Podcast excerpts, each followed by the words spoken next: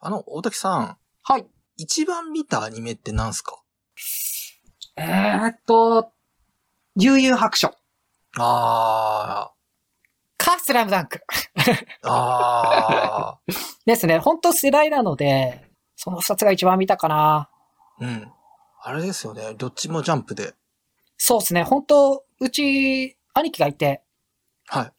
少年ジャンプは普通に、あの、毎週うん、雑誌で買ってた。あ自動供給されるタイプですよね。そうそうそうそうそう。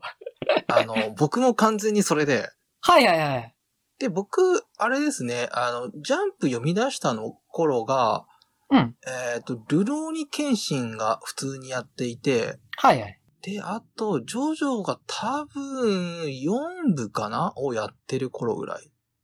4部って、などれでしたっけ4部は、えーと、ジョースケとか。ああ、はいはいはいはい。はい、うんで、ドラゴンボールが全然やってた頃ですね。はいはいはい。で、主にルーベイが大好きでした。地獄先生ヌーブですね。あ、あ、あ、ヌーベイか。はいはいはい。ははいい、ですね。ちょいエロね。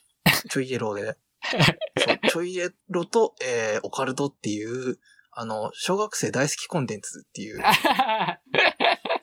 いや、ヌーベイも面白かったですね。うん。うんはそれで言うと僕多分、あの、割となんか、えーと、うん早い段階で、アニメとかを割と見てる環境だったので、それこそエヴァとかリアルタイムで見てて、あー、えっ、と、岡山って、エヴァってどんな感じでやってたんですか、何時ぐらいとか。あでも普通に同じですよ。あの、夕方6時半ですよ。ああ、あの僕福島なんですけど、はい。エヴァははい深夜でしたよ。あ、そっか、そ、そうか。テレ東がないから。はい。深夜でやってて、で、それを録画して見てましたね。ああ。なんか、僕、それこそ、多分1話から見てなくて、はい。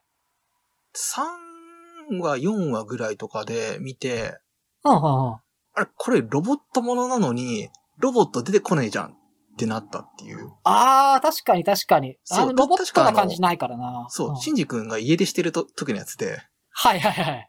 あの、全然エヴァ出てこない回で。はいはいはい。まあそんな感じで割と見てたんですけど、うん多分一番ハマったのがカーボーイビバップですね。うわー。そう、それも完全にリアルタイムで。一番ハマったアニメ、カーボーイビバップっていうのは、ちょっとかっこいいから羨ましいですよ。いや、でもだって、あのー普通にかっこよかったので、いや、あれかっこいいって思えたことがすごいなと思いますけどね。なんか本当にいい感じで、あの、テレ東版って全部放送されてなくて、はいはい。あの、それこそその最終、テレ東版最終回はあの、愚痴を言ってるえ総集編みたいなやつで、うんうんうん。まあ、あれはすごいよ良かったりするんですけど、まあ、いずれにしても全部やってなくて、うんうんで、その後、ワウワウで全、あの、フルバージョンをやるみたいになって、で、そっちも、ワウもワウも普通に入ってたので、そっちもリアルタイムで全部見れて、へー。っていう意味で結構がっつりビューアップに持っていかれていて。でも、カーボーイビバップってそこまで、うん。そのリアルタイムで受けたアニメじゃないですもんね。そうですね。多分、その後の影響がでかかったと思うんですけうん。ど、あまあなんかうちのお姉ちゃんがアニメオタクなので、あー、そうなんだ。そへうーそもそも普通にチェックをしてる状態で、はいはい。で、まあ普通にその流れでテレビついてるから見て、面白いってなって、で、それでお姉ちゃんが確かそのサントラを買ってて、うんうんうん。で、あれも普通にジャズなので、はいはい。なんか、あの、お父さんとかも全然いいみたいになったりとか、なるほど、なるほど。うん。とかで、それで結構がっつり見ていて。なんで、多分音楽の影響とかも含めて、だいぶ影響を受けていて、まあ、それこそ70年代とかのカルチャーとか、まあ、ブルース・リーであったりとか、の、のとかが好きなのも結構そこの影響が大きいのかなと。うんうんうん。まあ、なんか、あれって結局、その70年代カルチャーのサンプリングして再現してるみたいな部分が、だいぶああるので、はいはい。うん、なんかそういう意味ですごく文化的な影響を受けたなと。いや、なんか、あのー確かに、サントラとかであれば、その、アニメをさほどわからなくても、親が気に入ったりとか、うん。なでもその親が気に入ったりとかさせることって結構重要だと思ってて、うんうんうん。ね、中学生ぐらいで、そんなにうん一個のコンテンツ好きでも、サントラ買えなかったりとか、うん。いろいろ制限があるじゃないですか。うん。で、その時にこう、家族の誰かを巻き込んどくと、じさっきのね、ジャンプじゃないけど、こう、自動供給されたりとか、はいあこれだったら買ってあげてもいいって思われたりとかあるから、うんうんうん。確かにそれで言うと、カーボーイビバップは、口説きやすいかもと思って、そうですね。うん。ルーベイはちょっといけないじゃないですか。ルーベはちょっと、あの、ルーベは自分で買ってました。単行本を。そうなんですよね。そこはあって。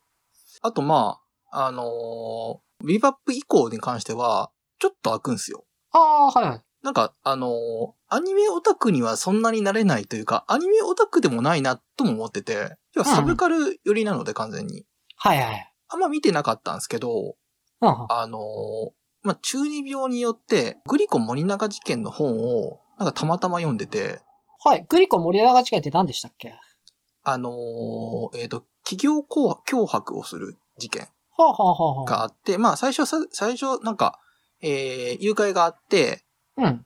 で、その後に、あのーグリコと森永の商品になんか、毒薬を入れるかななんか、をする、するぞっていう脅しをかけて脅迫するみたいなことがあって、まあ劇場型犯罪の日本のうんうん。まあ、すごい有名なやつみたいなのがあるんですけど、まあ、それ読んでて、で、面白いってなったりしたた状態で、と広角のテレビシリーズが深夜にやっているらしいから、とりあえず見ておこうかみたいな気持ちになってみたら、はいはい。あの、完全に元ネタがそれだったっていうああ、はいはいはい。ことによって、割とそこで、んあの、がっつりはず、はず、あの、ハマる2代、2個目、えー、高学移動大スタンダードアロンコンプレックスっていうああ。あのーその共通点、二つ共通点として、二つとも菅野陽子なんですよ。そうですね。うん。うん。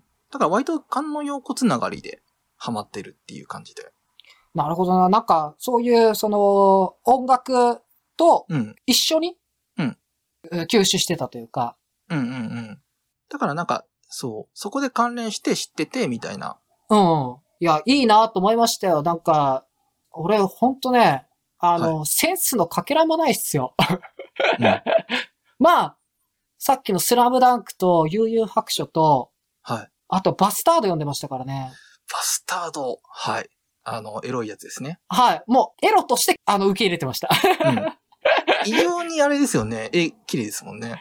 そう、絵がめちゃくちゃうまくて、で、うエロいシーン多いし、うん。で、かといって別に、そのね、静電子として販売してないから買えるし、いや、普通にエロ漫画として、うん。うん。あの、買ってましたよ。ありましたね。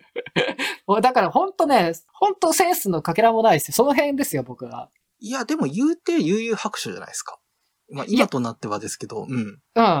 悠々白書も、アニメははい、ぶっちゃけ作が結構ひどいんですよね。まあ、そうですね。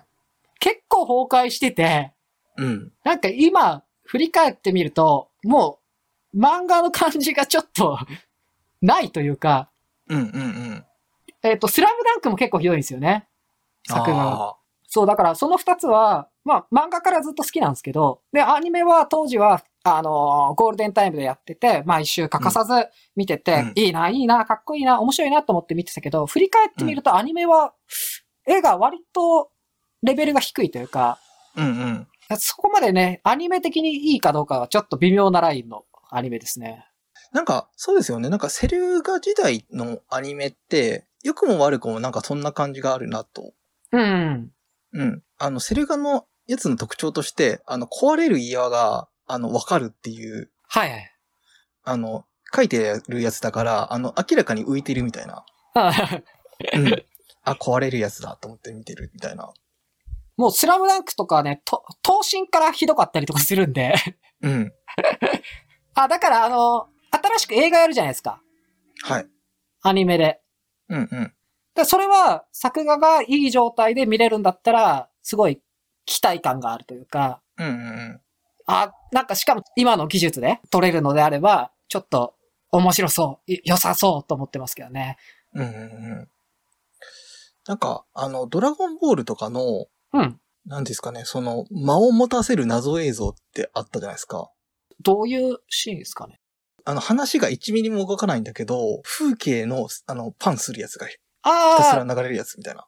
ナメック星の円形が映っそうてヒューって流れてるみたいな。とか、その謎の風景をひたすら舐めるように動くみたいな。はいはいはいはい。うん。あの映像って、まあ、結局、その、えっ、と、お原作に追いついちゃって、どうしようもねえからやってるはずなんですけど、はいはい。今見ると結構あれは、あれであれでいいですよね。あー、アニメのドラゴンボールはずっと見てないから、ちょっとふ、振り返ってみないと、どんな感じだったか覚えてないですけど、なるほどな。そう、なんかあれ普通に作品化できそうって結構思ってて、あのテンションでずっと風景が流れてるっていうやつっていう。はいはい。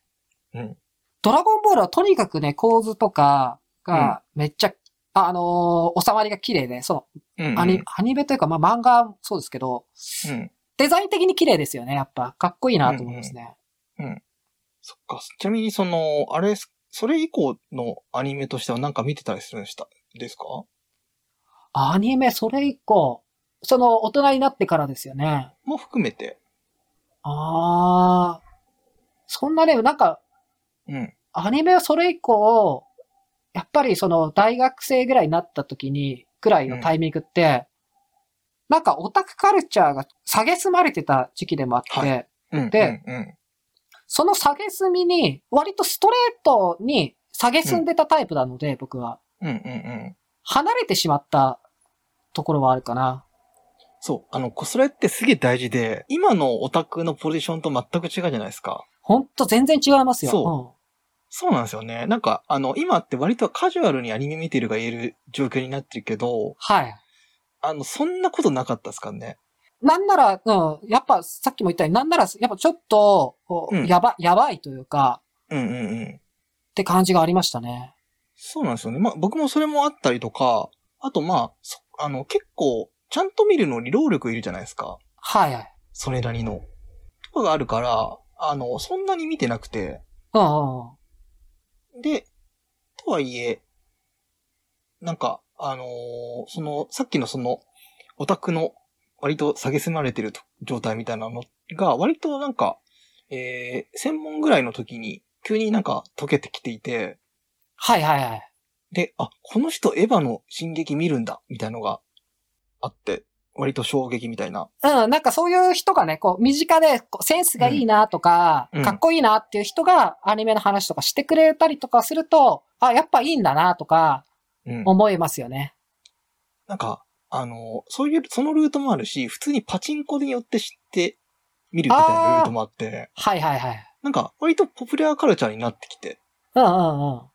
お、すげえ変わったって思ったのと、あと、ネットフリックスによって、はい割と。見やすくなったりして、ああ、はあはあはあ。そう、結構それで、あの、特に努力をすることもなく、あの、シリーズを見ることができる状態になったので、結構それで見直したりとか、いや、見直す環境があれば確かにいいっすよね。楽しいかそうも。そうそう。で、それで、なんか10年ぐらい前に流行ってたやつで、見直すと普通に面白いから、うん。そうか、そりゃ受けるわなってなったりとか、変な偏見で飛ばしてた時期のことを振り返れる。そうですね。うん。まあ、逆に、今見てもちょっとこれは苦手だみたいなのもあったりするので、うんううんんうん。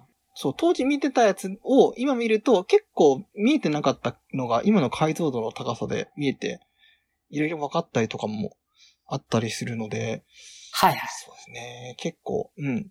だからそう、そういう意味でちょっと、あれです、今の感じでスラムダンクと悠々白書を見直すと何を思うのかは気になったりしますね。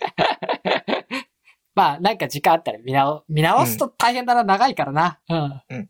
ちなみに、あれですね、あの、ネットフリックス版の実写版カーボーイベバップは見ていないです。はあいの。ーなんかこれはやめといた方がいいっていう気もしましたので、見てないです。はい。はい、ありがとうございますあ。りがとうございます。